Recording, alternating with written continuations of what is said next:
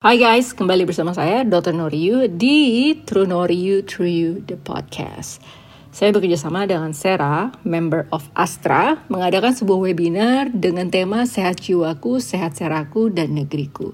Kenapa Seraku? Of course, it's the company that is collaborating with me. um, saya akan berbicara tentang hmm, Burnout, yes, burnout in workplace setting, particularly during the pandemic era. Sepertinya saya sudah pernah mengangkat topik ini sebelumnya, tapi maybe ada uh, one of two things that I add up in uh, in this presentation. Anyhow, yang penting kalian bisa mendapatkan manfaat dengan mendengarkan podcast True Nor You True You. Masuk ke sesi yang sudah ditunggu-tunggu nih, yaitu sesi seminar, materi dan diskusi. Seperti yang saya sampaikan sebelumnya, jadi pada hari ini kita akan belajar tentang uh, kesehatan mental dari seorang narasumber yang sangat luar biasa dan tentunya sudah sangat expert di bidangnya. Nah, tak kenal maka tak sayang, Bapak Ibu sekalian, maka izinkan saya untuk membacakan terlebih dahulu CV singkat dari narasumber kita hari ini. Oke. Baik, beliau adalah Dr. Dr. Novarianti Yusuf, SPKJ, uh, riwayat pendidikan beliau antara lain beliau sudah menyelesaikan sarjana kedokteran umum di Fakultas Kedokteran Universitas Trisakti. Kemudian beliau juga mengambil spesialisasi ilmu kesehatan jiwa, kedokteran jiwa di Fakultas Kedokteran Universitas Indonesia dan juga beliau telah menyelesaikan pendidikan doktor ilmu kesehatan masyarakat di Fakultas Kesehatan Masyarakat Universitas Indonesia. Saat ini beliau bekerja sebagai psikiater di Ciputra Medical Center dan Rumah Sakit Jiwa Soeharto Herjan, serta juga aktif sebagai dosen ilmu kedokteran jiwa Fakultas Kedokteran UPN Veteran Jakarta. Dan pada tahun 2018 sampai dengan 2019, beliau pernah menjabat sebagai anggota Komisi 9 DPR RI. Kemudian pada tahun 2016 sampai dengan 2018, Beliau sebagai psikiater juga kepala medical health check-up serta dokter pendidik klinis Rumah Sakit Jiwa Soeharto Herjan. Kemudian pada tahun 2015 sampai dengan 2016, beliau juga menjadi research fellow Harvard Medical School Department of Global Health and Social Medicine. Dan pada tahun 2009 sampai dengan 2014, beliau menjabat sebagai anggota Komisi 9 DPR RI serta juga sebagai Wakil Ketua Komisi 9 DPR RI. Dan tentunya beliau juga aktif dalam berbagai organisasi, yaitu saat ini sebagai Secretary General Asian Federation of Psychiatric Association, kemudian juga sebagai Ketua Umum Perhimpunan Dokter Spesialis Kedokteran Jiwa DKI Jakarta. Nah, selain sebagai seorang psikiater, pengajar, dan juga pernah menjadi politisi, Beliau juga aktif sebagai penulis dan pembicara. Saat ini beliau sudah menghasilkan 12 buku, antara lain novel, kumpulan esai, skenario film layar lebar, dan memoir. Nah, adapun buku terakhir yang beliau terbitkan berjudul Jelajah Jiwa Hapus Stigma, Autopsi Psikologis Bunuh Diri Dua Pelukis. Dan Dr. Nova juga akan uh, pada kesempatan ini membagikan ada dua buku ya dok yeah. secara gratis kepada peserta yang nanti terpilih. Jadi stay tune sampai dengan akhir sesi nanti dan harus aktif untuk bertanya. Nah, tadi selain sebagai penulis, beliau juga aktif sebagai pembicara di berbagai seminar dan webinar, dan juga memiliki podcast True Know You, True You. Nah, luar biasa sekali ya narasumber kita pada hari ini. Coba kita sapa dulu Dr. Nova yang sudah bergabung bersama kita. Halo dokter. Halo pagi. Selamat, Selamat pagi, pagi Rahmi. Iya. Senang sekali dok bisa meluangkan waktu untuk berbagi ilmu dengan kita. Dokter mohon izin sebelum memaparkan materi, perlu juga saya ingatkan bahwa sesi ini akan berlangsung selama satu jam, ya. antaranya uh, pemaparan materi dan nanti ada diskusi dan tanya jawab ya dok. Oke. Okay. Dan kepada rekan-rekan yang hadir pada webinar pagi ini, boleh untuk sambil menyimak materi juga melayangkan pertanyaan-pertanyaan lewat chatbox yang sudah tersedia. Dan jangan lupa untuk menuliskan nama dan e, cabang atau divisinya. Tentu saja nanti akan ada hadiah-hadiah menarik kepada para penanya terbaik yang nanti akan dibantu oleh Dr. Nova untuk memilih nih e, penanya terbaik yang bisa mendapatkan e, hadiahnya. Jadi untuk tidak berlama-lama lagi, mari kita langsung sambut saja dengan tepuk tangan meriah. Silakan Dr. Nova. Ya, baik. Terima kasih. Oke, okay, uh, eh, saya mengucapkan terima kasih kepada uh, panitia yang telah mengundang sehingga acara Hari Kesehatan Nasional bisa terlaksana. Peringatannya pada hari ini jatuhnya kemarin. Jadi memang dari kemarin itu kegiatan Kementerian Kesehatan adalah tepuk tangan buat tenaga kesehatan. Nah, hari ini kita tepuk tangan buat Bapak Erik Dewantara. Uh, luar biasa sekali Pak ceritanya. Uh, kita memang saya kemarin ini baru saja jadi pembicara di acara Kompas dengan BNPB. Terus um, Pak Bakir dari Kompas mengatakan ini COVID-19 ini ibaratnya seperti arisan, tinggal tunggu giliran. Jadi waktu itu waktu saya bersamaan dengan dia menjadi uh, narasumber juga di acara Kompas, beliau belum terkena COVID-19. Pas ketemu lagi beberapa bulan kemudian dia sudah menjadi survivor COVID-19, uh, beliau, istri dan uh, keempat anak. Jadi berenam semuanya uh, terinfeksi COVID-19. Oke, okay. uh, saya mendapatkan tema hari ini tentang sehat jiwaku, sehat ragaku. Jadi nanti saya akan uh, mengajak uh, partisipan semua untuk sedikit banyak lebih memahami tentang masalah kesehatan jiwa secara general. Kemudian uh, secara khususnya uh, dalam konteks pandemi. Tidak ketinggalan juga sebagai pegawai, sebagai seorang pekerja. Nah, ini penting sekali untuk uh, saya rasa saya uh, menyoroti juga bagaimana sebenarnya uh, secara psikologis kondisi dari uh, pegawai yang ikut berpartisipasi hari ini. Kalau yang tidak berpartisipasi tidak bisa karena nanti saya mau memberikan semacam pertanyaan ada 16 pertanyaan nanti di akhir nanti akan dijelaskan hanya sederhana saja tapi minimal kita akan sama-sama tahu nanti di akhir tanpa harus di-share ke satu sama lain apakah saya mengalami burnout atau tidak. Nah, apa itu burnout nanti perlahan-lahan akan saya jelaskan juga uh, di dalam pemaparan hari ini. Uh, bebas saja nanti uh, silakan mau bertanya dan lain sebagainya. Biasanya memang sesi tanya jawab adalah sesi yang tersulit bagi saya. Itu biasanya kayak ujian. karena walaupun pemaparan ada apa, wow pertanyaannya ke mana-mana karena uh, saat ini muncul awareness yang sangat luar biasa tentang kesehatan jiwa. Tapi uh, insya Allah semoga saya akan berusaha menjawab dengan sebaik-baiknya berdasarkan pengalaman dan juga teori-teori ataupun perkembangan-perkembangan referensi yang pernah saya baca lewat jurnal-jurnal. Oke, okay, next.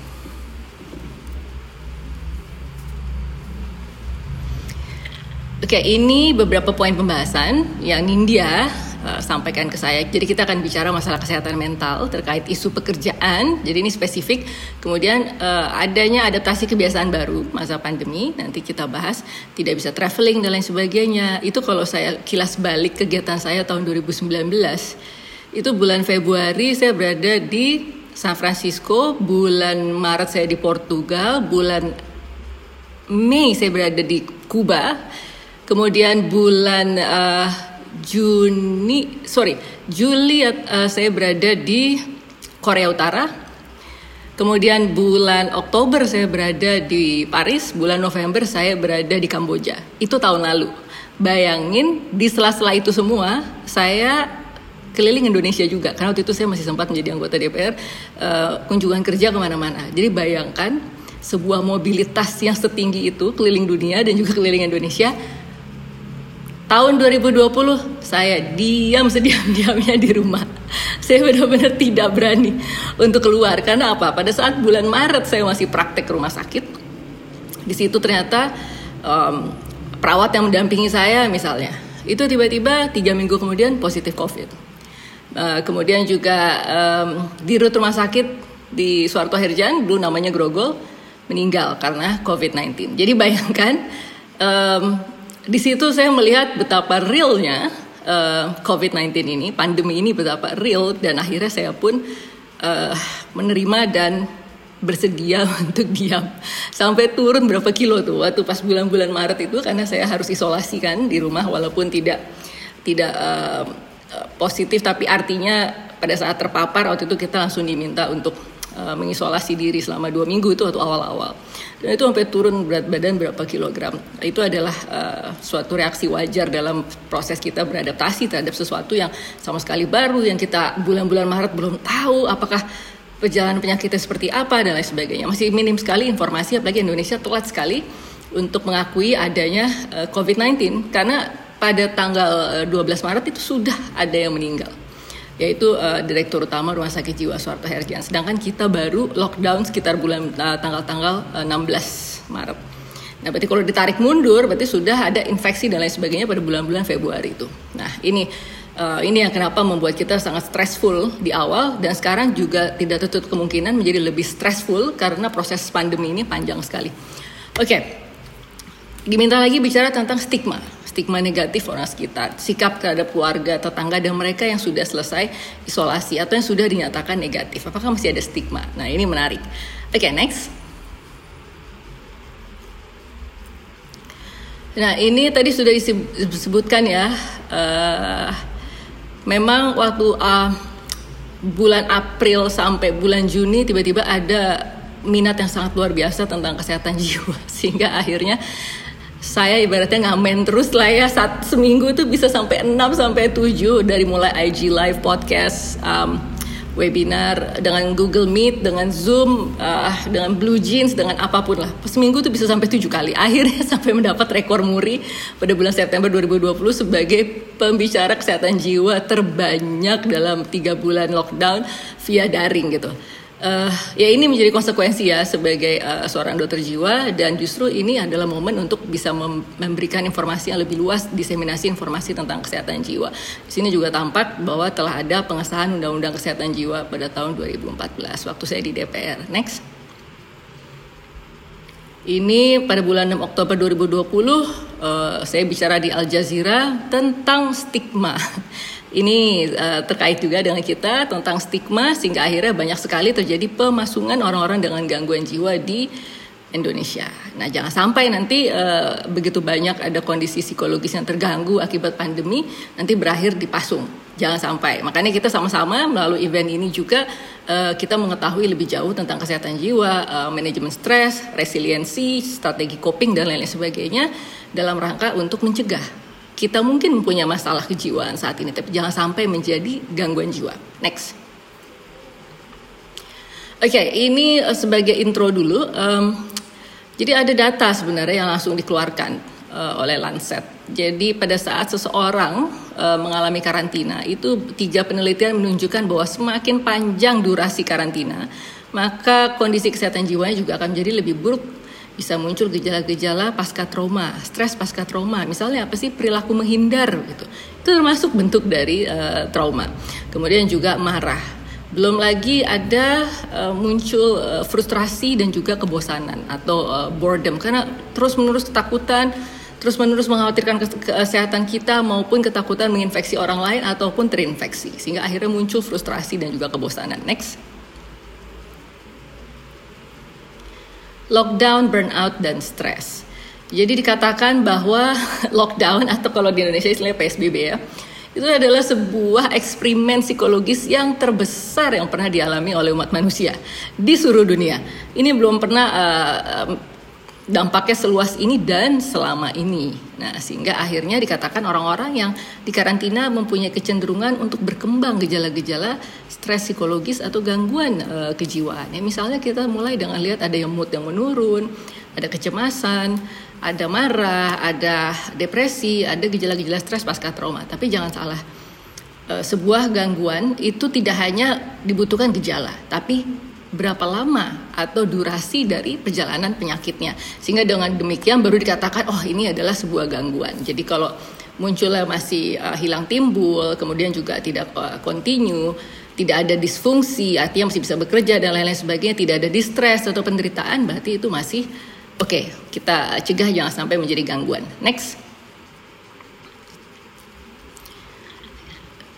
Jadi sebenarnya saat ini sama-sama nih banyak sekali pada masyarakat mulai melek. Sebenarnya itu kesehatan apa sih definisinya?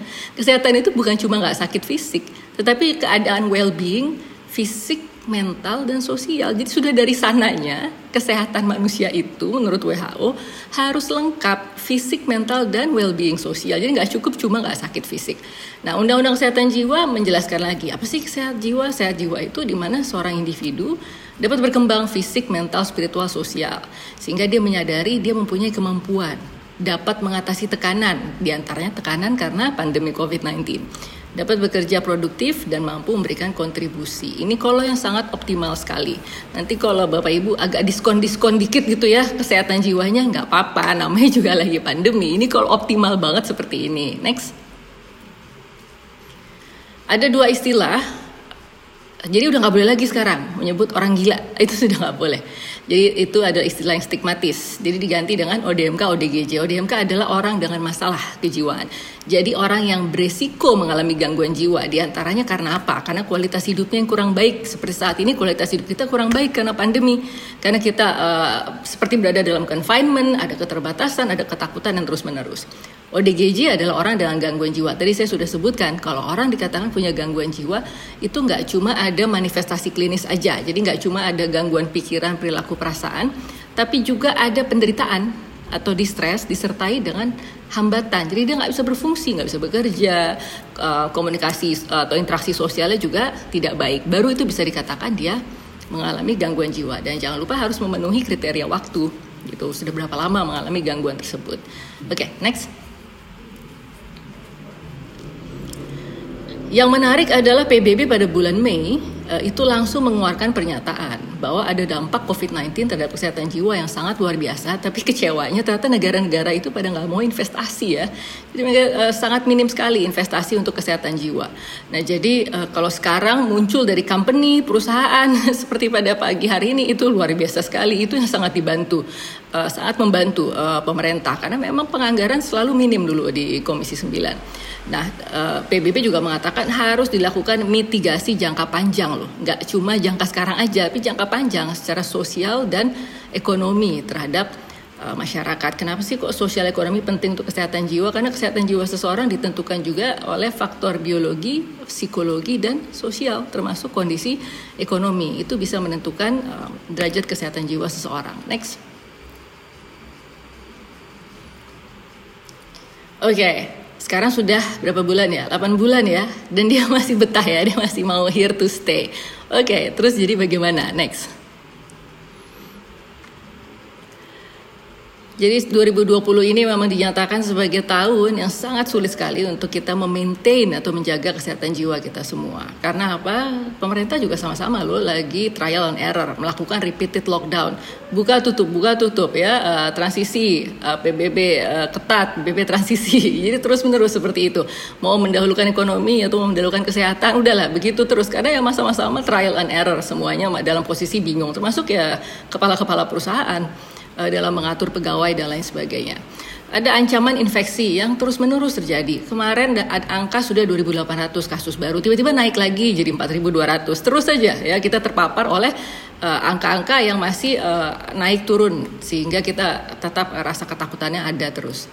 Isolasi sosial, ya saat ini kita semua mengalami isolasi sosial. Makanya pertemuan kita juga sekarang masih via daring, masih belum bisa ketemuan kita ada ketidakpastian ekonomi. Nah, ini semua akhirnya menimbulkan luasnya rasa ketakutan dan kecemasan. Next. Ini data yang dihimpun oleh Perhimpunan Dokter Spesialis Kedokteran Jiwa Indonesia. Jadi setelah lima bulan pandemi, ada 4.010 partisipan melakukan swab periksa melalui uh, website kami kebanyakan memang perempuan ya yang melakukan swab periksa 71% perempuan dan ternyata hasilnya 64,8% pengguna swab periksa mengalami masalah psikologis masalah psikologisnya apa saja uh, ada tampak 65% cemas 62% depresi, 75% trauma. Tinggi ya, ini cukup tinggi nih angkanya. Dan masalah psikologis ini terbanyak pada kelompok usia berapa? Antara 17 sampai 29 tahun dan juga di atas 60 tahun. Karena kemarin ingat ya waktu awal-awal itu selalu dikatakan kelompok rentan adalah lansia karena mereka punya pre-existing condition, jadi mereka punya komorbiditas. Nah ini akhirnya mereka menjadi kelompok yang secara psikologis juga lebih tertantang begitu karena uh, adanya informasi tentang kondisi mereka yang dianggap lemah gitu ya sebagai lansia.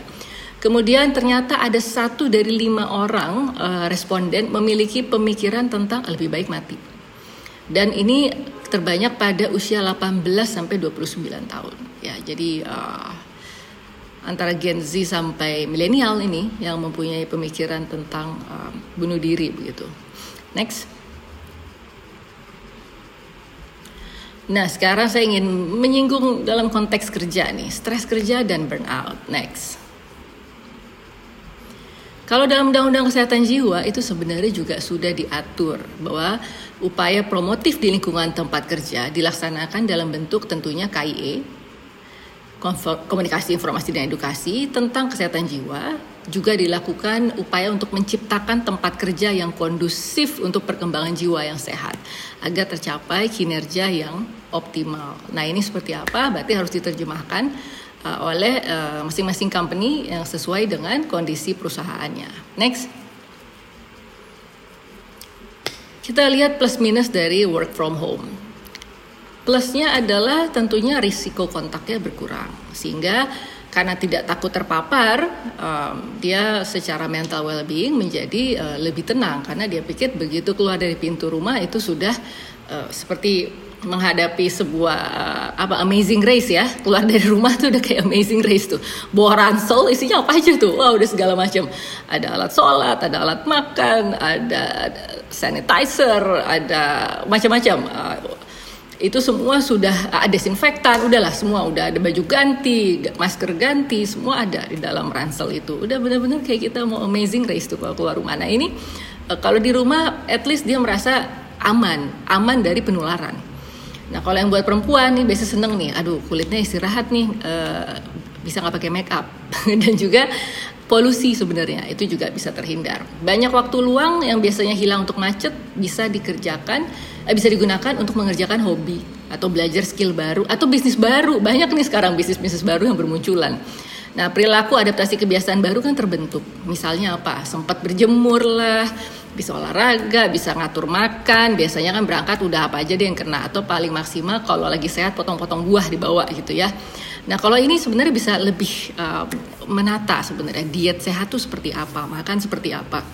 Nah kemudian minusnya ya di antaranya sulit fokus, terganggu apa media sosial lah, terganggu TV lah, teman lama kontak semua sekarang. Sering tuh zoom meeting tuh ya. Jadi uh, teman-teman SMP teman SD teman SMA teman kuliah wah itu senang sekali sekarang pada ngumpul-ngumpul. Uh, kalau punya anak kecil punya remaja dukungan teknis dan moral mereka dalam belajar itu penting sekali. Sehingga akhirnya ya itu tadi wah ternyata ibu sibuk juga ya atau bapaknya yang uh, stay home dad gitu itu juga akan wah akan ribet banget itu mendampingi eh, anak-anak. Sehingga akhirnya Kompas mengatakan orang tua butuh dukungan psikososial. Bukan hanya anaknya orang tuanya juga butuh dukungan psikososial. Jadi Kompas menyatakan demikian setelah ada orang tua yang tidak sengaja saya tidak tahu tidak sengaja atau sengaja tapi artinya uh, si anak meninggal di Lebak karena ada kekerasan atau violence yang mana ibunya memukul karena kehilangan kesabaran pada saat mendampingi proses PJJ atau pembelajaran jarak jauh. Keterbatasan teknologi, siapa yang uh, tidak pernah mengalami jaringan internet tidak stabil? Pasti semuanya pernah mengalami ya. Atau justru sekarang sengaja, sorry gue nggak bisa gabung, internet gue nggak stabil. Itu kesempatan tuh ya untuk uh, menjadi alasan juga gitu. Nah, waktu kerja menjadi tidak jelas. Awal-awal kerasa banget ya, sering sekali overtime. Karena meeting itu bisa sampai jam berapa gitu. Akhirnya malah juga menjadi kerjanya overtime. Ternyata teamwork nggak mudah ya. Pagi-pagi briefingnya bagus tuh, begitu dia briefing nggak jelas gitu. Karena uh, tidak ketemu dan mereka bekerja sesuai dengan uh, pola kerja yang sudah terbentuk di rumahnya masing-masing dan belum tentu pola kerja yang terbentuk itu yang efektif dan bisa uh, baik untuk teamwork. Nah ini ada plus minusnya lah work from home. Next.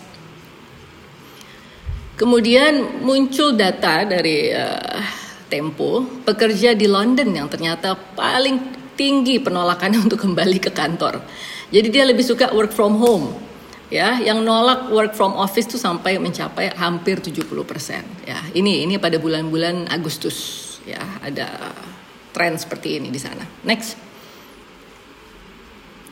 Nah, apa sih sebenarnya risiko psikososial? Dari tadi saya menggunakan istilah psikososial. Apa itu risiko psikososial? Jadi, risiko psikososial dan juga stres di tempat kerja itu bisa timbul akibat apa? Akibat desain, organisasi, manajemen kerja yang buruk, dan juga konteks sosial kerja yang buruk. Nah, akibatnya apa? Jadi uh, bukan berarti kalau um, ada resiko psikososial yang muncul di tempat kerja, maka pekerjaannya aman-aman aja. Uh, enggak juga, bisa timbul dampak psikologis, juga fisik, serta dampak sosial yang negatif. Misalnya apa? Bisa stres, bisa burnout, atau depresi ter terkait pekerjaannya. Nah ini sedang lagi susah ya uh, para manajer, supervisor, para atasan saat ini dalam kondisi yang tidak mudah gitu untuk melakukan redesign, untuk melakukan reorganisasi dan juga um, untuk assessment manajemen yang baik itu sebenarnya seperti apa gitu untuk pegawai-pegawai saya. Next. Ini beberapa contoh kondisi kerja yang bisa mengarah pada resiko psikososial itu tadi. Ya beban kerja berlebihan Kemudian tuntutan yang saling bertentangan, kurangnya kejelasan peran. Ya ini lumayan ya. Kalau listrik ini udah korslet nih. Bayangin dari work from office biasanya jadi work from home. Tiba-tiba balik lagi work from office. Tiba-tiba work from home lagi. Entah sampai kapan nih. Itu. Nah ini artinya harus bolak-balik beradaptasi uh, pegawai dalam menjalankan tugasnya. Kurangnya keterlibatan dalam membuat keputusan yang mempengaruhi pekerja. Saya rasa mungkin ada baiknya kalau ada semacam feedback yang didapatkan dari pekerja-pekerja karena mereka tentunya lebih paham setelah menjalankan. Jadi artinya kebijakan-kebijakan atau desain um, dari company itu perlu disesuaikan dari kebutuhan uh, pegawai yang bekerja gitu. Jadi mendengarkan feedback. Um, ketidakamanan pekerjaan, nah ini banyak terjadi lah untuk yang bidangnya medis ya atau kesehatan atau essential services itu yang uh, utamanya um, perlu sekali diperhatikan keamanan bagi pekerjaannya. Komunikasi yang tidak efektif, kurang dukungan dari manajemen, atasan atau uh, kolega. Saat ini sebenarnya diharapkan ada komunikasi yang lebih efektif dan lebih em berempati terhadap satu sama lain. Karena um, ini adalah momennya di mana kita um, walaupun berjauhan, tetapi sebenarnya kita dalam kondisi uh, yang sama begitu dalam menghadapi kesulitan akibat pandemi yang berkepanjangan. Jadi justru uh, di sini dibutuhkan sebuah pola komunikasi yang lebih efektif, kemudian yang juga lebih berempati terhadap satu sama lain karena uh, kita tidak tahu akan berlangsung lama dan rasanya kalau konflik itu malah akan makin mempersulit uh, efektivitas dari uh, kinerja sebuah uh, perusahaan. Pelecehan psikologis dan seksual juga masih bisa terjadi atau kekerasan dari pihak ketiga. Next. Stres kerja itu kalau didefinisikan oleh ILO itu adalah suatu respon fisik dan emosional yang disebabkan oleh ketidakseimbangan. Apa yang tidak seimbangan? Antara tuntutan dan sumber daya dengan kemampuan individu gitu. Jadi nggak seimbang tuh tuntutan pekerjaannya sebesar A. Kemampuan individu untuk mengatasi suatu tuntutan itu hanya level C aja, nggak sampai ke A. Akhirnya ada ketimpangan. Nah inilah yang dinamakan uh, stres kerja sehingga akhirnya bisa muncul respon ke fisik maupun emosional seseorang. Next. Perlu dibedakan ada dua dampak stres kerja. Ada stres yang positif, ada stres yang negatif. Yang positif tuh eustress, yang negatif tuh distress. Yang eustress tuh misalnya apa? Deadline atau adanya employee of the month gitu ya. Ini adalah upaya-upaya untuk membakar semangat kerja supaya lebih tinggi, supaya lebih produktif, supaya lebih kreatif dalam situasi yang kompetitif. Nah, kalau yang negatif tuh misalnya um, justru buat dia itu adalah yang seperti tadi digambarkan di awal-awal. Ya suasana pekerjaan yang berlebihan bebannya yang tidak ada komunikasi efektif sehingga akhirnya berdampak. Dampaknya seperti apa?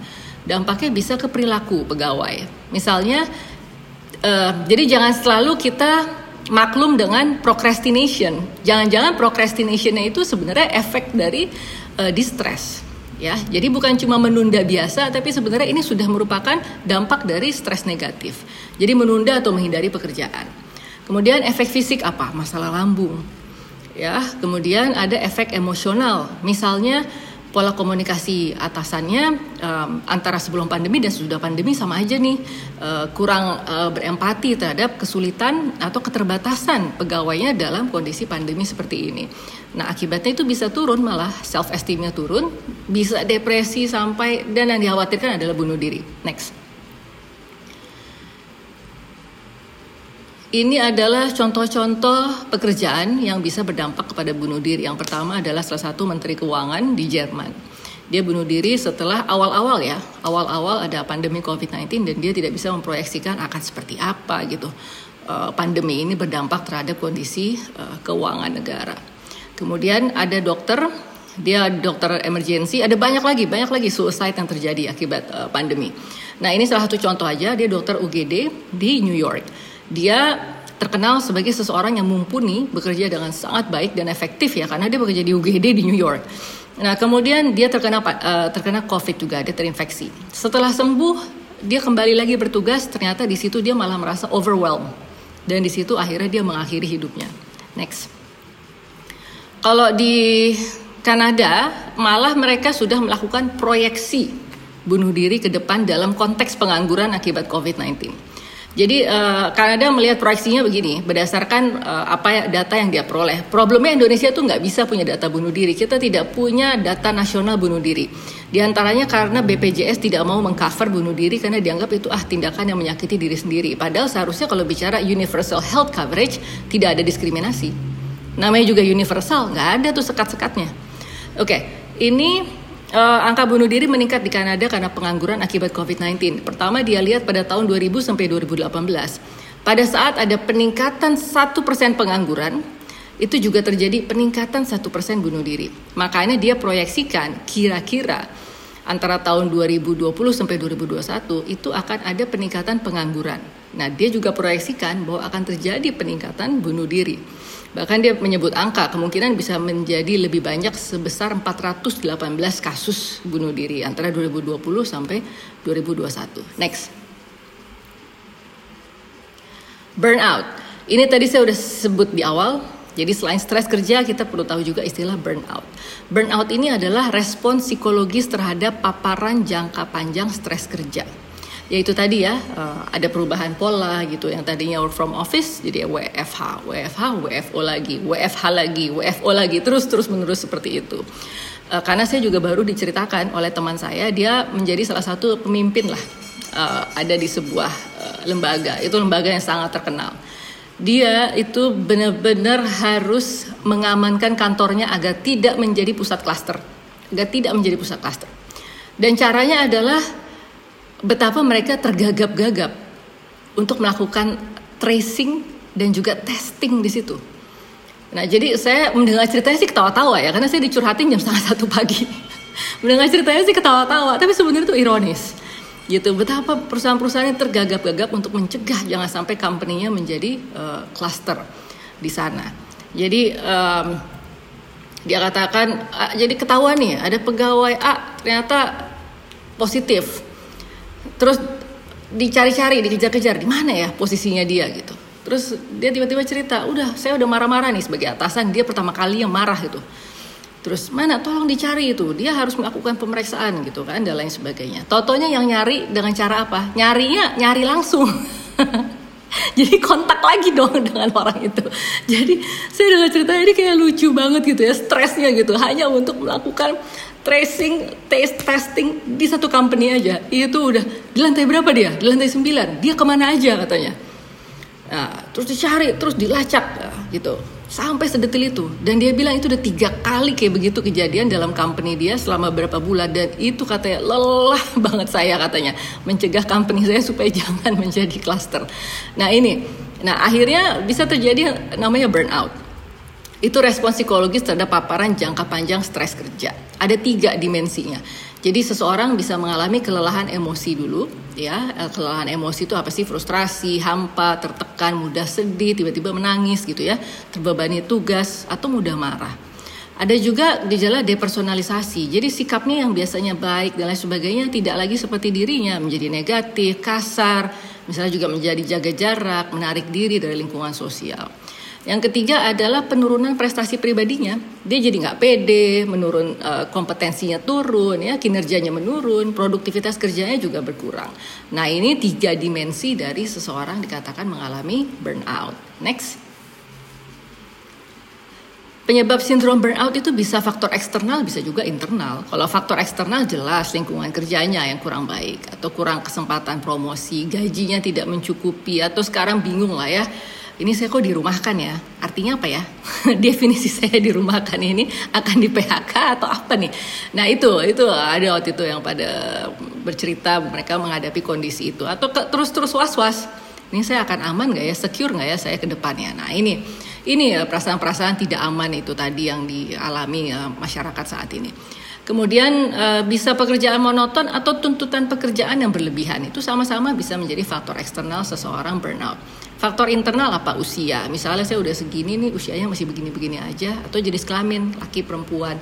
Biasanya uh, perempuan gak dapat jatah nih untuk pekerjaan yang ini selalu laki-laki. Nah ini juga bisa menjadi uh, faktor internal burnout harga diri, kemudian karakteristik kepribadian. Ada seseorang yang ciri kepribadiannya emang narsisistik, ada seseorang yang histrionik, senang menjadi pusat perhatian, ada yang ciri kepribadiannya uh, obsesi kompulsif, ada yang um, anankastik. Jadi dia memang perfeksionis dalam bekerja. Nah ini bisa lama-lama burnout juga karena dia nggak bisa delegasi pekerjaan. Ekspektasi personalnya tidak dia dapatkan dari pekerjaan. Bisa juga dia bekerja tapi itu bukan passionnya dia. Nah, ini yang dikatakan oleh Paulo Coelho bahwa seseorang perlu punya personal legend. Personal legend itu adalah pada saat kita bangun tidur setiap pagi dan kita merasa antusias dengan hari yang akan kita hadapi. Nah itu, nah ini makanya dalam konteks real passion gitu. Kalau nggak passionate melakukan pekerjaan itu, udah itu menjadi salah satu faktor yang bisa membuat burnout. Next. Nah, penting sekali dilakukan stress management. Tadi sudah dikatakan oleh Pak Erik, stress management itu sangat penting dilakukan. Tujuannya untuk apa sih? Ya, untuk mencapai well-being kita gitu. Caranya dengan mengurangi stres, membangun resiliensi. Nah, problemnya ada stres-stres yang tidak bisa dihindari. Bagaimana sih menghindari COVID-19 yang nggak bisa lah. Itu pandemi semua orang mengalami mau ngumpet di mana gitu ya. Mengumpet di rumah aja ada kalanya kita delivery makanan. Kita udah takut tuh ada kontak dengan ininya uh, dengan ojolnya, kemudian dengan boxnya, dengan apa itu aja udah takut, udah nggak mungkin lah kita ngumpet gitu.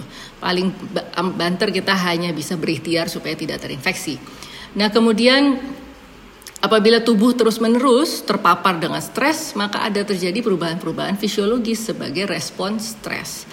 Ya, jadi ada kortisol di uh, manusia itu ada namanya hormon kortisol. Nah, kortisol ini merupakan stres hormon.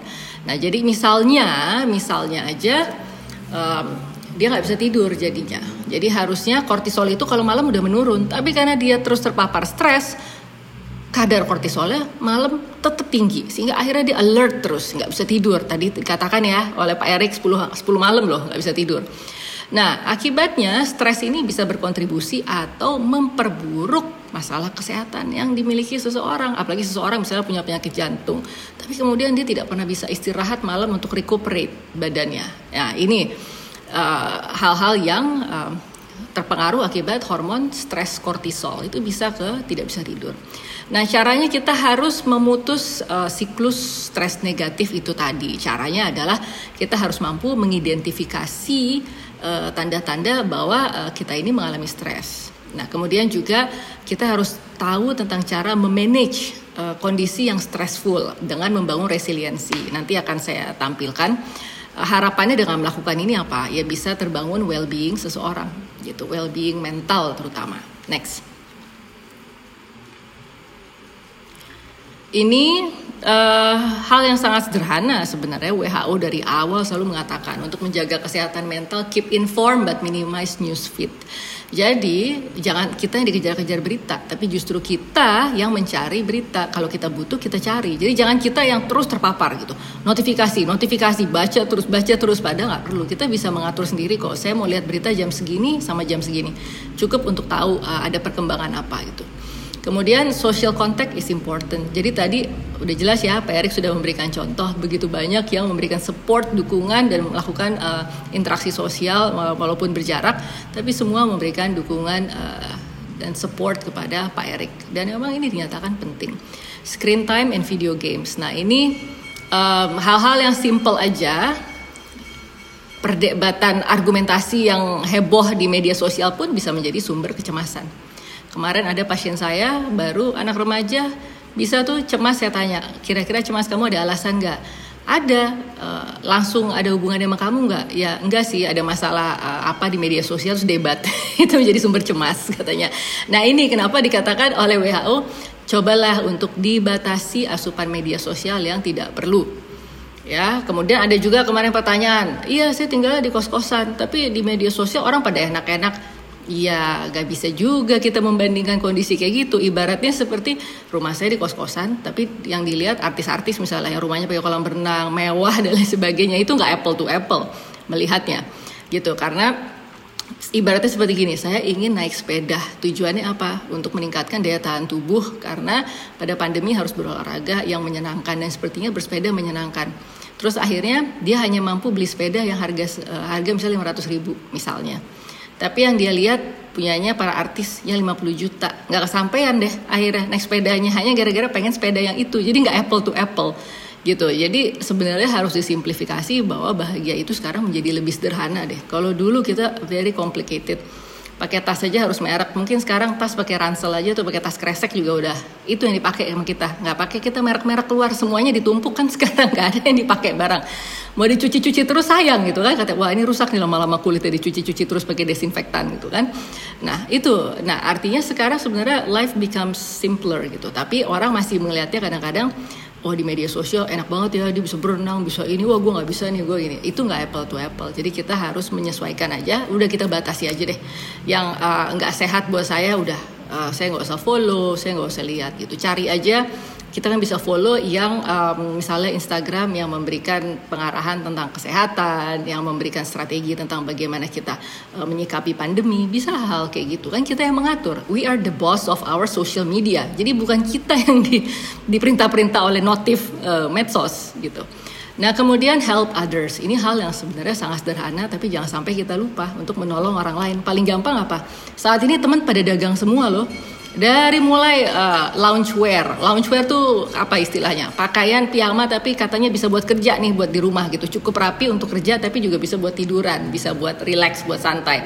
Ada yang jualan kayak begitu, ada yang jualan makanan, ada yang jualan macam-macam.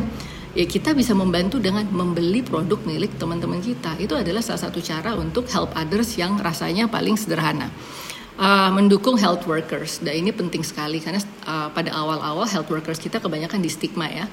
Itu kita butuh mereka, tapi juga mereka sempat di apa diusir-usir dari komplek tempat mereka tinggal karena dikhawatirkan membawa um, penularan kepada masyarakat. Gitu. Next. Perlunya rutinitas harian dan jadwal terstruktur. Nah ini um, biasanya orang on and off sih awal-awal mungkin bingung bagaimana membuat jadwal harian yang terstruktur. Kalau orang kantoran masih bisa lebih mudah deh. Tapi uh, nggak juga kan kebanyak distraction di rumah. Oleh karena itu penting sekali adanya rutinitas harian dan jadwal terstruktur. Yang penting formulanya di dalam itu ada waktu untuk menjaga personal hygiene. Untuk menjaga kebersihan diri harus ada tuh masuk uh, di dalamnya. Kemudian yang kedua, healthy meals at regular times. Kita harus membangun pola makan yang sehat. Makanannya sehat, waktu makannya juga teratur. Sekarang yang asam lambung banyak. Tadi Pak Erik juga menyinggung tentang asam lambung. Banyak sekali teman saya yang masuk rumah sakit karena asam lambung akhirnya uh, saya bilang oke okay, tambahin deh minumnya fruit punch setiap pagi misalnya. Apel uh, apel malang hijau ya dengan karena nggak terlalu asam kan. Kemudian tambahin dengan baby carrot atau carrot lah pokoknya pagi buat fruit punch itu. Tambah lagi dengan minuman kunyit. Jadi dibantu dengan uh, hal-hal uh, yang uh, um, kita bisa selain obat-obatan gitu. Nah kemudian exercise regularly olahraga secara uh, teratur Nah ini perlu olahraga kan sebenarnya nggak usah ribet-ribet ya, nggak harus ke gym kok atau nggak harus melakukan apa uh, panggil personal trainer, nggak usah lah. Sekarang banyak banget kan pelatihan yang gratis-gratis bisa kita ikutin di Instagram, di YouTube dan lain sebagainya. Disesuaikan aja dengan kebutuhan kita.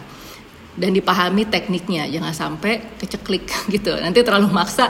Totonya nggak tahu itu sebenarnya gerakan itu nggak boleh tuh sampai seperti apa gitu. Nah ini uh, lakukan yang light aja. Light ringan nyapu ngepel nyuci itu termasuk loh uh, olahraga. Pakai jam yang misalnya apa Fitbit itu ketahuan loh itu melakukan gerakan. Karena kita berdiri kemudian standing kan diukur juga sebagai uh, kadar aktivitas kita dalam keseharian. Standing kemudian juga uh, bergerak naik turun tangga itu semua merupakan uh, bagian dari uh, uh, exercise gitu tanpa kita sadari. Harus ada keseimbangan antara bekerja dan santai. Tetap harus diseimbangkan jangan kebanyakan santainya juga itu. Nah ini um, perlu diseimbangkan. Kemudian make time for doing things you enjoy ya udah. Uh, tadi um, Pak Erik bilang ya dapat referensi nonton film komedi ya, lihat YouTube yang santai-santai dan lain sebagainya.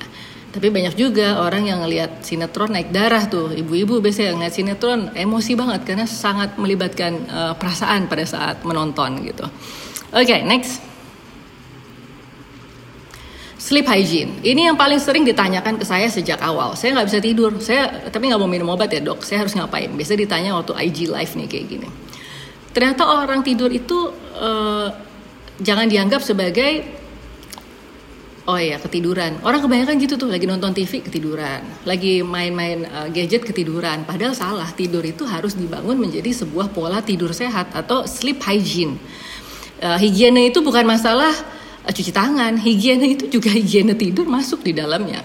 Jadi misalnya ada beberapa hal yang bisa diperhatikan sebelum kita tidur. Kita batasi konsumsi makanan dan minuman sebelum tidur. Jangan sampai terlalu kenyang gitu ya jangan sampai pencernaan kita harus melakukan proses pencernaan yang sangat berat menjelang tidur ada ritual khusus mungkin sebelum tidur ya mungkin minum susu hangat meditasi dan jangan salah bagi yang punya low back pain atau mempunyai problem pada cervical itu biasanya harus dilakukan stretching dulu sebelum tidur atau waktu tidur kadang-kadang tengah-tengah malam itu bisa kebangun karena apa nyeri atau ada uh, kram gitu di otot-otot tertentu Jangan olahraga berat sebelum tidur, jangan hit ya. Sekarang kan orang dikit-dikit hit atau apalah gitu. Jangan itu jangan dilakukan sebelum tidur. Tidur dan bangun tidur pada jam yang sama. Jadi tidurnya jamnya sama, bangun tidur pada jam yang sama. Jadi kalau misalnya, uh, oh ya saya tahajud nih, biasanya setengah empat, jam tiga saya tahajud ya udah, hitung mundur deh, 6 jam sebelumnya, jam 9 udah harus tidur. Nah nanti udah kelar subuh setengah lima ada waktu tuh untuk uh, istirahat lagi misalnya, untuk santai-santai, relax gitu, uh, setengah lima sampai jam 6. Tata ruang, uh, ada orang yang mungkin nggak suka tidur terang, ada yang nggak suka tidur gelap, itu terserah, diatur aja. Ada yang tidur harus pakai bed cover atau spray warna hitam, ada tuh ada yang jangan-jangan suka aromaterapi, terserah. Ada yang mau pakai gosok minyak kayu putih, terserah. Minyak tawon, itu silakan ya. Ini hal-hal yang membuat nyaman. Kemudian harus hindari menggunakan gadget atau tertidur saat menggunakan gadget. Jadi ini yang namanya sleep hygiene. Kalau ini sudah diupayakan masih tidak bisa tidur, baru deh bilang ke psikiater. Kayaknya saya butuh obat dok. Saya udah nggak bisa. Saya udah praktekkan sleep hygiene tidak mempan. Oke okay, next. Coping dengan pandemi COVID-19. Setiap orang mempunyai uh, strategi coping atau cara menghadapi masalah. Beda-beda memang. Ada yang fokusnya pada emosi, ya, ada yang denial gitu ya. Pada saat awal-awal enggak enggak enggak, saya nggak akan ketularan uh, COVID-19 gitu. Tapi ada yang problem solving, mencari mas, uh, mencari penyelesaian masalah. Jadi misalnya waktu awal-awal kan dibilang nggak boleh pakai masker um, scuba gitu kan. Baru baru-baru ini nggak boleh masker scuba. Dia cari solusi apa ya yang boleh oke okay, masker kain yang two ply atau three atau apa kemudian harus cuci ulang dan lain sebagainya. Apa yang boleh dipegang dari masker apa yang nggak boleh dipegang. Itu kalau yang problem solving gitu ya yang mau menyelesaikan masalah. Nah coping dengan pandemi ini harus dibantu dengan beberapa hal gitu. Jadi um, ini hal-hal yang simple tapi kemudian saya jadi teringat bahwa ini memang perlu untuk dilakukan yang pertama adalah dan ini juga udah terkonfirmasi oleh beberapa survivor COVID-19. Nafas dalam. Ini berkali-kali saya ikut uh, webinar dari John Hopkins University. Dia membuat serial waktu pas awal-awal. Ada satu sesi profesornya khusus mengajarkan partisipan cara teknik pernafasan loh. Ya, saking pentingnya kita melatih relaksasi diri dengan nafas dalam Nah ini kalau misalnya ada yang pakai Apple Watch ya, tadi kan saya bilang ada Fitbit, ada Apple Watch itu terserah aja. Itu ada reminder, misalnya berhenti sebenjenak, tarik nafas dalam, buang uh, selama satu menit. Dan itu di guide dengan si uh, jamnya misalnya. Saat ini yang penting-penting tuh kayak gitu loh untuk kesehatan. Bukan kayak misalnya kita dulu mungkin beli tas, beli sepatu, beli apa. Kalau sekarang sepertinya yang penting-penting itu yang yang memberikan kemudahan kita dalam uh, memantau kesehatan. Kemudian yang kedua, copingnya itu menggunakan cognitive behavioral skill. Apa yang kita pikirkan akan mempengaruhi perasaan dan perilaku. Apalagi pikiran negatif. Misalnya, saya pasti akan ketularan COVID-19 atau saya pasti akan sakit berat COVID-19. Nah, pikiran-pikiran seperti ini harus diidentifikasi. Kemudian jika memungkinkan ya kita alter menjadi lebih positif. Misalnya saya akan uh, berikhtiar untuk menjaga kesehatan. Nanti selanjutnya itu ya udah di luar kuasa kita sebagai manusia. Yang penting saya berikhtiar. Nah, kemudian bicara dengan seseorang, ini penting sekali. Bukan bergunjing ya, atau gosipin orang itu bukan. Bicara dengan seseorang tapi lebih mendalam gitu. Dengan teman atau anggota keluarga yang kita merasa nyaman gitu. Kita ceritalah tentang perasaan kita menjalankan ini. Mungkin kita sharing, lu gimana sih? Lu ngapain aja? Nah, itu kita belajar dari dia, dia juga belajar dari kita gitu, bertukar pikiran.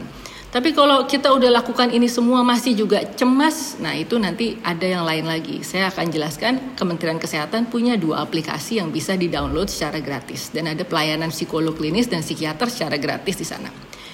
Fokus here and now. Khawatir berlebihan tentang masa depan itu rasanya tidak mungkin saat ini.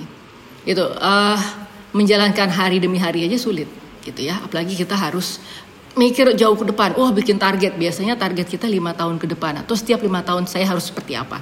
Lima tahun lagi saya harus seperti apa. Sepuluh tahun lagi seperti apa. Boleh-boleh aja tetap punya. Itu untuk membangun optimisme kita. Tapi jangan sampai juga itu menjadi stresor buat kita. Itu jadi malah uh, kecewa gitu ya. Melihat oh ternyata kok seperti ini.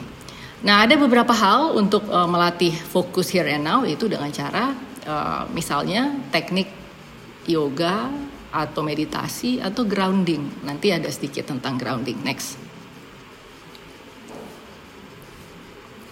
Oke. Okay. Ini tadi kenapa penting sekali kita berupaya untuk melatih uh, coping terhadap stres. Karena coping ini akan membuat kita, orang-orang yang kita sayangi dan juga komunitas kita menjadi lebih kuat ya dengan melanjalankan strategi untuk menghadapi stres. Next. Oke, okay, ini yang tadi saya sebutkan tentang grounding. Bahwa setiap orang ini uh, pada masa pandemi mengalami up and down dan mengalami yang disebut dengan emotional storms atau badai emosi. Sehingga akhirnya dia bisa menguasai kita. Dan dikatakan oleh WHO penting sekali untuk dilakukan grounding teknik. Jadi teknik grounding gitu supaya kita lebih jadi kalau misalnya ada pohon kita bukan di dahan-dahannya, tapi kita berada di akarnya, kita kuat gitu. Nah ini ini yang uh, dilakukan dengan dua cara. Pertama kita harus re-engaging with the world. Jadi re-engage. Um, kebanyakan dari kita menjalankan keseharian atau menjalankan aktivitas tanpa kita benar-benar engaging dengan sekitar kita. Misalnya apa sih? Saya lagi minum, oh ini uh, air jeruk, tapi nggak saya hayati minumnya. Karena saya minum sambil misalnya melihat gadget gitu. Minumnya begini oh ya gini gini gini. Kita nggak fokus kita nggak tahu rasanya apa kita nggak tahu itu dingin atau itu terlalu manis atau apa. Kita udah nggak engage aja dengan sekitar kita karena kita easily distracted mudah terdistract dengan uh, gadget misalnya.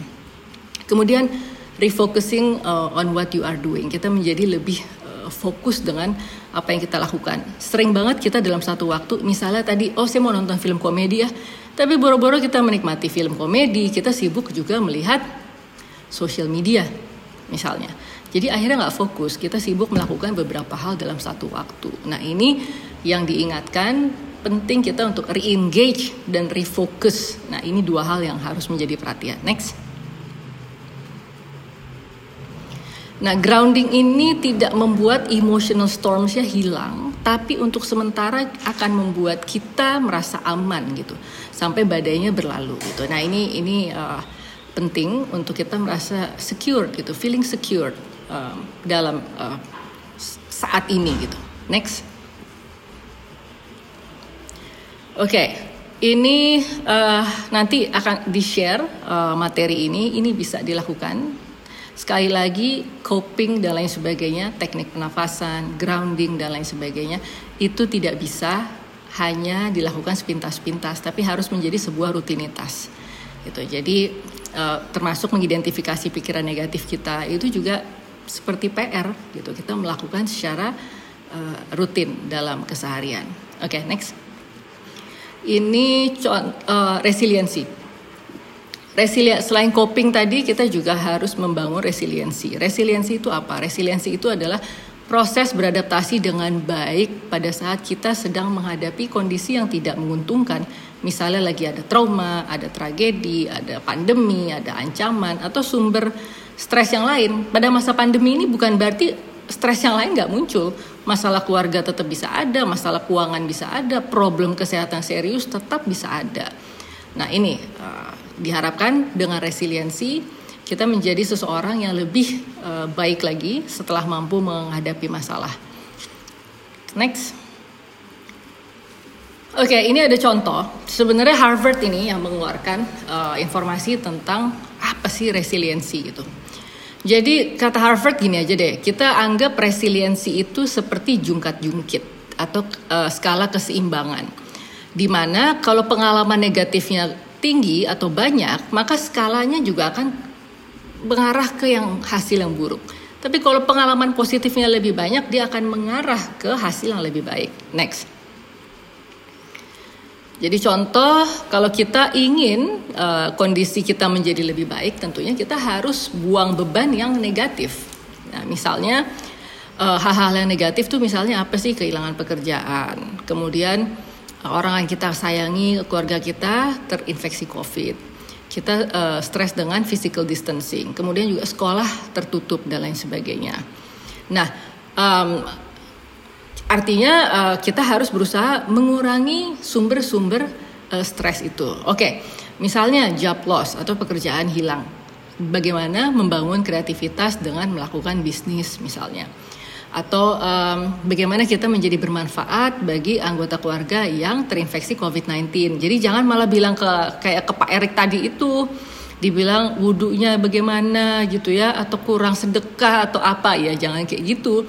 Nah itu malah uh, memperberat uh, efek negatif dari uh, resiliensi. Next Nah, salah satu cara juga untuk resiliensi selain membuang beban negatif tadi juga bisa dengan memperbanyak aspek positif. Di antaranya adalah membangun hubungan yang responsif. Jadi melakukan interaksi bermakna bersama teman dan keluarga. Ya lewat berbagai macam sarana lah, kirim-kirim makanan. Wah itu banyak banget sekarang saling kirim makanan. Uh, kemudian menelpon, kontak lewat WA atau Line, Zoom, apa pun lah itu. Tapi ini adalah salah satu upaya positif, yaitu um, upaya membangun hubungan yang responsif. Next. Nah ini yang di tengah ini juga bisa dimodifikasi. Jadi yang tengah itu fulcrum namanya. Um, itu dikatakan begini. Kita ini sebenarnya punya keterampilan. Kita ini punya keterampilan untuk menata diri. Cuma gara-gara si stres, si stres ini membuat kita jadi kacau gitu. Seolah-olah kita jadi kebingungan. Kok gue jadi gak bisa ngatur diri ya? Kok gue berantakan banget ya harinya? Kok uh, kerjaan gue gak, gak, gak tercapai nih semua target-targetnya? Nah ini dikatakan oleh uh, Harvard uh, dikat, uh, bahwa gunakan aja misalnya aplikasi, agenda atau daily planner, pakai alarm. Pokoknya lakukan upaya-upaya yang lebih ekstra untuk membangun hari-hari kita sebagai pegawai itu lebih terstruktur.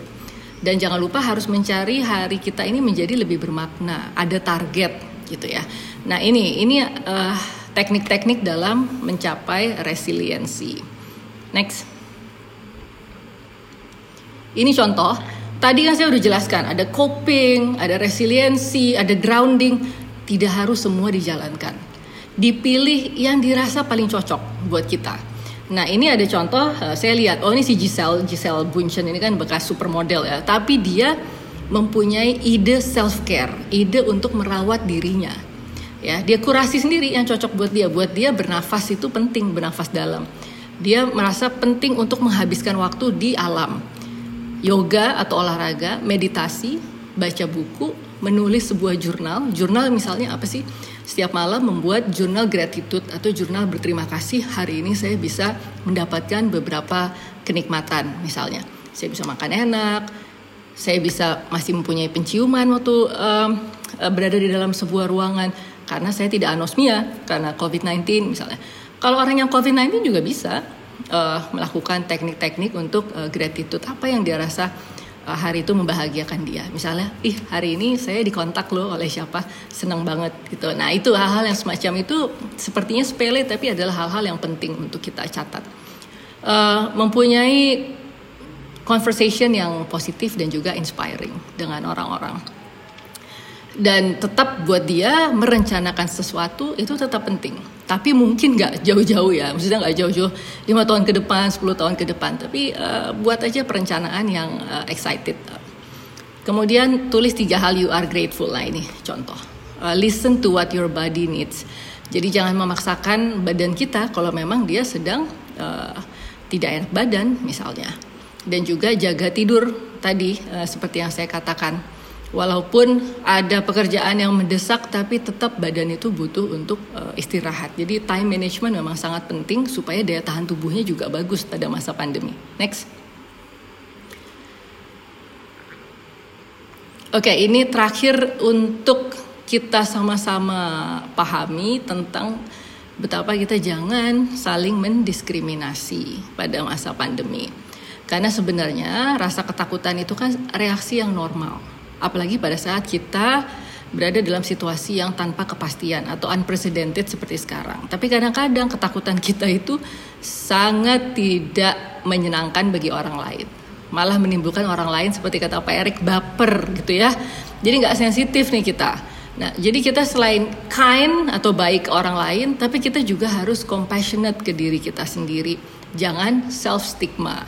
Jadi juga kita jangan menstigma diri kita sendiri. Nah, kemudian yang kedua, kita juga tidak boleh mendiskriminasi orang-orang uh, yang terkena infeksi uh, COVID-19 atau yang kita anggap dia punya COVID-19 atau sebenarnya udah swab negatif dua kali, tapi kadang-kadang nih yang sudah swab negatif, rapidnya IgG-nya masih bisa reaktif gitu. Pada swabnya sudah negatif. Nah itu akhirnya, oh takut ah uh, deket-deket dia atau apa gitu ya. Nah ini ini sikap-sikap yang um, sebenarnya kalau kita pakai protokol kesehatan sih aman-aman aja kan, pakai masker atau kalau kita mau ekstra kita pakai face shield, kita mau ekstra pakai sarung tangan. Itu dan selalu rajin untuk uh, melakukan cuci tangan dan jangan berada dalam uh, sebuah ruangan secara beramai-ramai gitu. Jangan mendiskriminasi tenaga kesehatan dan juga para uh, essential workers atau pekerja-pekerja esensial. Justru mereka ini harus kita hargai dan juga kita berikan rasa terima kasih. Awal-awal sih uh, yang keempat COVID ini um, cukup menimbulkan stigma terhadap uh, negara-negara tertentu gitu atau ras-ras tertentu gitu ya sehingga akhirnya misalnya wah ini gara-gara dari Wuhan gitu ya terus akhirnya sempat tuh uh, yang wajah-wajahnya uh, oh ya ini kelihatannya uh, Chinese gitu. Wah terus langsung kena tuh di Inggris ya kalau nggak salah. Sempat ada yang dipukul lah dan lain sebagainya. Itu sebenarnya tidak boleh uh, untuk kita lakukan. Karena ya ini kita bersama-sama di dalam kesulitan ini. Dan kita harus melampaui bersama. Oke okay, next. Ada ya ini ini hanya pengingat saja. Kalau stigma itu kalau semakin parah malah bisa menimbulkan harassment, abuse, diskriminasi, kekerasan. Akibatnya apa? Bisa terjadi marginalisasi. Jadi orang yang uh, kena stigma itu bisa terpinggirkan secara sosial, ekonomi, dan di antaranya akan berdampak ke well-being dia secara emosi maupun uh, kondisi sosial. Nah ini gampang sekali terjadi pada kelompok-kelompok apa? Satu orang dengan gangguan jiwa itu paling rentan mengalami stigma. Kedua orang yang mengalami infeksi COVID-19 atau dianggap terinfeksi karena pekerjaannya. Itu essential worker dan health worker. Dan juga mereka survivor. Nah sama orang dengan HIV AIDS. Nah ini adalah kelompok-kelompok yang rentan mengalami stigma. Oke, terakhir saya ingin next mengingatkan bahwa kalau segala uh, sorry next next slide. Kalau segala upaya sudah uh, Mbak Nindya next slide please.